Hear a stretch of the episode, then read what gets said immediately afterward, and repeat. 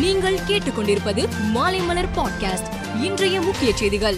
தமிழகத்தில் நேற்றைய கொரோனா பாதிப்பு முன்னூரை கடந்த நிலையில் இன்று நானூரை தாண்ட வாய்ப்புள்ளதாக சுகாதாரத்துறை அமைச்சர் மா. சுப்பிரமணியன் தெரிவித்துள்ளார்.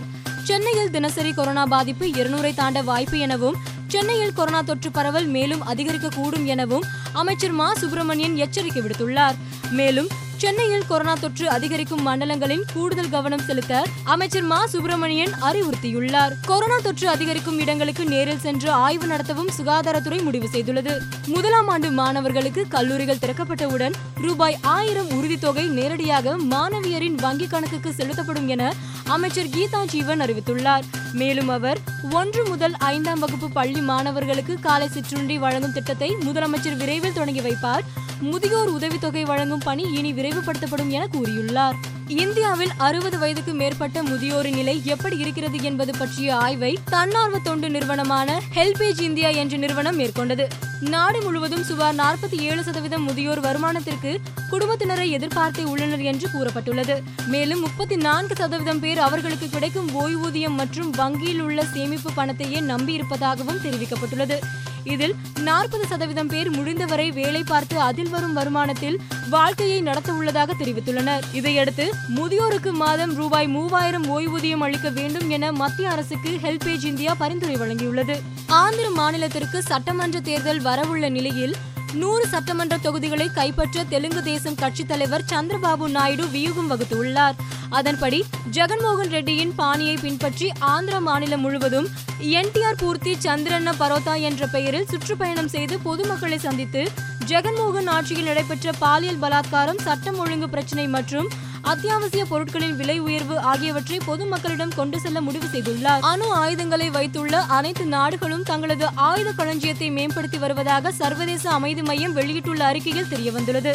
இதன்படி ஒட்டுமொத்தமாக பனிரெண்டாயிரத்தி எழுநூத்தி ஐந்து அணு ஆயுதங்கள் பல்வேறு நாடுகளிடம் உள்ளது. இதில் ரஷ்யாவிடம் ஐயாயிரத்தி தொள்ளாயிரத்தி எழுபத்தி ஏழு அணு ஆயுதங்கள் அமெரிக்காவிடம் ஐயாயிரத்தி நானூத்தி இருபத்தி எட்டு அணு ஆயுதங்கள் மற்றும் சீனாவிடம் முன்னூத்தி ஐம்பது அணு ஆயுதங்கள் இருப்பதாக மதிப்பிடப்பட்டுள்ளது.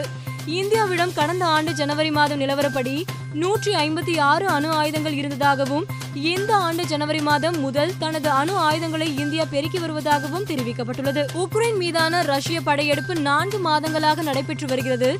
இந்த போருக்கு ரஷ்யாவிற்கு எதிர்ப்பு தெரிவிக்கும் வகையில் இந்த ஆண்டுக்குள் ரஷ்யாவிடமிருந்து பெறப்படும் எரிபொருள் இறக்குமதி முற்றிலுமாக குறைக்கப்படும் என ஐரோப்பிய ஒன்றியம் அறிவித்துள்ளது.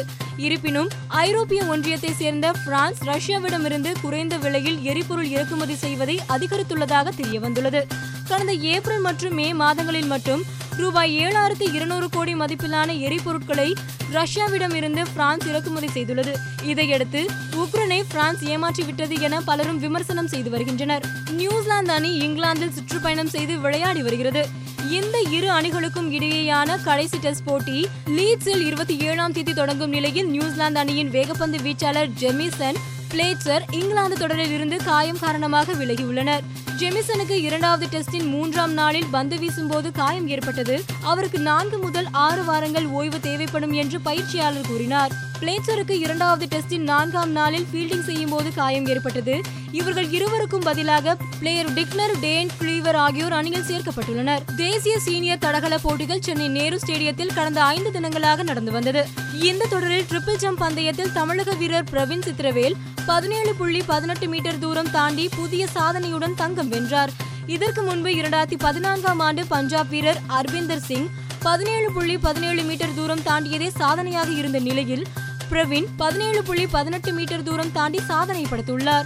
இருபத்தோரு வயதான பிரவீன் உலக தடகள சாம்பியன்ஷிப் மற்றும் காமன்வெல்த் விளையாட்டு போட்டிக்கான தகுதி இலக்கையும் எட்டினார். மேலும் செய்திகளுக்கு மாலைமலர் டாட் காமை பாருங்கள்.